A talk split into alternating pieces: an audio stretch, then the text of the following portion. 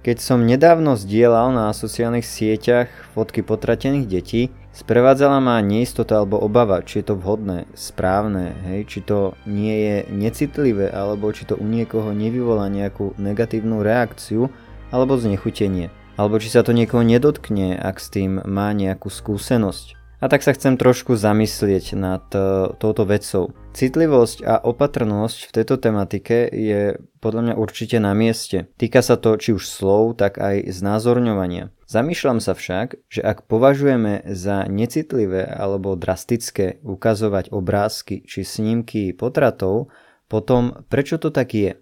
Veď podľa mnohých nejde o morálne zlý skutok, ide len o časť tela matky napríklad, hej, alebo o nejaký zhluk buniek, ktorý sa vyberie, lebo to niekto nechce. Mnohokrát sa plod vníma ako niečo, čo sa treba zbaviť, ako niečo, čo nejakým spôsobom ohrozuje pohodlie či život matky. Nemali by sme potom potrat príjmať e, skôr s radosťou, keďže nám to prináša údajnú slobodu.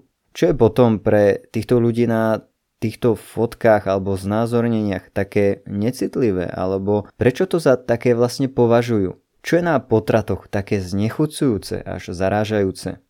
A nemali by sme byť skôr potom tiež znechutení z toho, čo sa reálne s tými nenarodenými pri potrate stane, ako len z fotky, ktorá to zobrazuje? Aká je tu vlastne úloha fotografie alebo znázorňovania? Ide o to, že často je debata o potratoch teoretická. Ak sú filozofické, vedecké, racionálne argumenty nepostačujúce, možno niekoho viac osloví práve samotná eh, ľudskosť alebo samotná táto skutočnosť, jednoducho keď uvidí reálne, čo sa s nenarodenými pri potrate deje, prípadne ako sa potrat vykonáva. Čiže grafické znázornenie tu má svoje miesto, eh, veď vlastne žijeme vo vizuálnej kultúre a možno takto niekoho aj podnietiť k prehodnoteniu svojej pozície. Prochoice feministka Naomi Wolf úprimne priznáva, že pro-life slogan, že potrat zastavuje bijúce srdce, je nepopierateľne pravdivý a že používané obrázky same o sebe nie sú polemické, ale sú to biologické fakty. Ako som povedal, určite je na mieste byť v tomto citlivým a opatrným. Isté, že je potrebné zvážiť, hej, s kým máme dočinenia, čiže zvážiť ľudí, okolnosti, vhodnosť ukázania daných obrázkov vzhľadom na danú situáciu, prípadne pred ich ukázaním na to upozorniť. Pre niekoho to môže byť v danej chvíli veľmi ťažké vidieť, hlavne ak s tým má skúsenosť. Postrehol som, že sociálne siete aj varujú, keď chceme zobraziť niečo takéto. Na Instagrame som napríklad videl výstežné upozornenie pred zobrazením, ktoré znelo Háklivý obsah. Táto fotka môže obsahovať realistické zobrazenie násilia alebo násilný obsah. Hej, čiže vystižné upozornenie na tejto sociálnej sieti, ktoré vlastne reflektuje to, ako sa veci majú.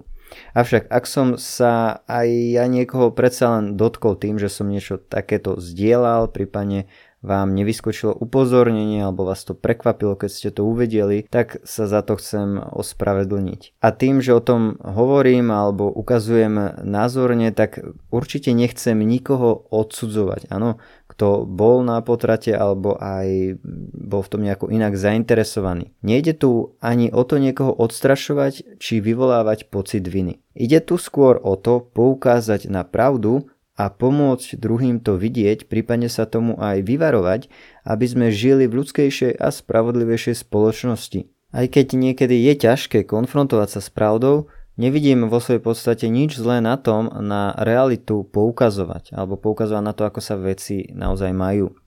Ak je pre niekoho nenarodený len časťou tela matky hej, alebo zhluk buniek, tak sa môže pozrieť na fotky potratených detí a zvážiť, že či, či si bude stále myslieť tento, povedal by som, že v podstate nevediacký nezmysel. Alebo ak si niekto myslí, že potrat nezabíja ľudskú bytosť, potom by vlastne nemusel mať problém s tým, že sa potrat aj názorne ukáže, aby sa potvrdilo to, čo si myslí. Prečo sa tomu vyhýbať, hej, ak je to naozaj tak, že nenarodený je len nejaký parazit? Nevidím teda nič zlé na tom hovoriť o pravde a znázorniť ju, ak je ľudia vedomé a napriek faktom odporujú, aj keď samozrejme treba s tým narábať opatrne a rozumne.